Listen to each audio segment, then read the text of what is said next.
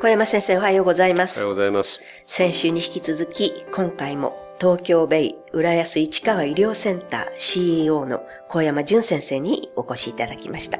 小山先生、どうぞよろしくお願いいたします。よろしくお願いします。先週は事業児、また児童などのお話をお聞きしましたけれども、そして昼寝のことなどを伺ったんですけれども、また今週は少しそのあたり発展させてお話を伺いたいと思います。はい。直接睡眠と関わるわけじゃないんですけれども、ええ最初の方で話していた前頭前野とかね、はいその辺との絡みで一つご紹介しておきたいっていうのがですね、まあ、シューマーロテストですねマ。シュマロテスト。はい。はいあの、甘いマシュマロですけれども、はいこれは1960年代にサンフォード大学で始まったテストなんですけれども、はい4歳のお子さんにやるテストですね。4歳のお子さんの目の前にマシュマロを1個置くわけですよ。で、その子に言うわけですよ。ちょっと先生いなくなるから。先生いなくなるけど、いな先生帰ってくるまで我慢できたらもう1個あげるよ。先生いない間にどうしても我慢できなくなったら、このブザーをして1個食べていいから。先生いない時間15分。ね。15分我慢できると2個。我慢できないと1個。ね。4歳児ですよ。結構ハードル高いですよね。そうですね。で、マシュマロの目の前をじめ、じーっと眺める子もいれば、目を隠す子もいれば、背中向いてる子もいれば、まあええいろいろなわけですけれども、まあいずれにしても我慢できた子と我慢できない子が出てきたと。で、このマシュマロテストのすごいのは、はいその子たちを40年追ってるんですよ。えー、40年もですか。そうしたら、マシュマロテストで我慢できた子は、はい。健康なんですよ。太ってないんですよ。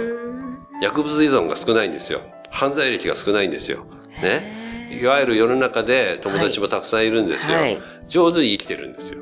だから、そういう風に生きていくためには必要なのは学力じゃなくて、はいマシュマロテストで我慢できたことなんですよ。はいつまり我慢したことなんですよ。忍耐力ですね。我慢こそ前頭前野の力なんですよ。あそうですね。これはあの、いわゆる動物だったらそうはいきませんものね。人間だからこそ、はい。我慢、先のことを考えて我慢ができる。寝不足になると寝ないと太るっていうこともね、前もはい。話して、はい。寝不足が様々なメタボリックシンドロームとの関連も最近言われてますけれども、はい。要するに普段前頭前野が抑制している情動系、扁桃体なんかを中心する、まあいわゆる欲望のところを抑えてるんだけど、それが抑えきれなくなっちゃうんで、寝不足になると食べちゃう。寝ないと太るっていうこともあるし、だから多分マシュマロテストで我慢できた子は、はい。これは多分ですよ、はい。調べられていないんでね、はい。眠りもきちんとしてた子じゃないのかなっていう仮説が立つわけですよね。まあ、またこんな仮説は今からでもね、ええ。えーもう一回調べることができるなと思いますしね。はい。で、ただこの問題でちょっと誤解してもらっちゃ困るのは、4歳の時に全てが決まっちゃうっていうふうに考えちゃうところはやっぱり問題なわけで、はい。脳は可塑性があります。つまりすごく柔軟なんですよね。この4歳の時に我慢できなかったら、それからいろいろ我慢をしてあげるということをね、きちんと教えてあげるってことが大事なんじゃないのかなというふうに思います。最近あの、教育の無償化とかね、はい。言われてますけれども、はい。やっぱり大事なのは小さい頃なんですよ。ね、はい。日本のお役所がいろいろ参考にしている米国のデータも、要するに小さい頃にお金をかけて、その子たちをサポートしてある人員を増やすと、その後の伸びがいいよって話なわけで、なかなか中高大学の教育無償化とは直接結びつかないんだけど、なんかいつの間にか論点がすり替わっちゃってて、まあ、いずれにしても4歳で我慢できなかったら、それから我慢するってことを教えてあげればいいんでね、4歳の時で全てが決まっちゃうってわけじゃないんだってことはね、ぜひ誤解のないようにね、知っておいていただければなと思います。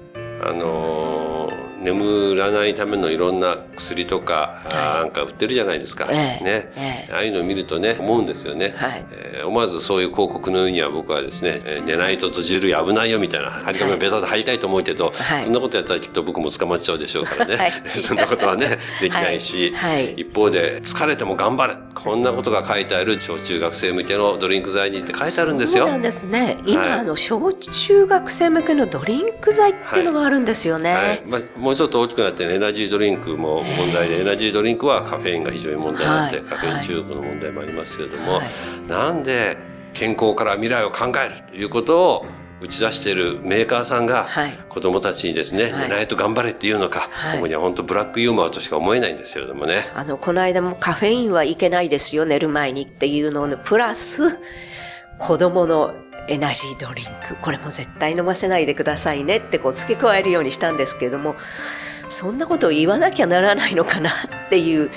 まあ、僕自身はすごくいい加減な、はいい、い加減な人間なんで、はいはいああせいこうせい、声高に言うつもりはないんですけれども、はいまあちょっとねええ、気になることはいろいろあるなと思います。そうですね。ありがとうございます。では、この続きのお話は来週もよろしくお願いいたします。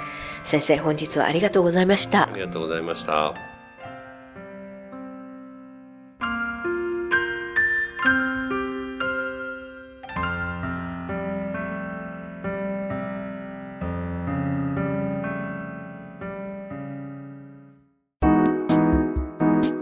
このコーナーではキルトケットのパシーマをご愛用の方からのお便りをご紹介します。パジャマを買いに行った時、パシーマを知り購入しました。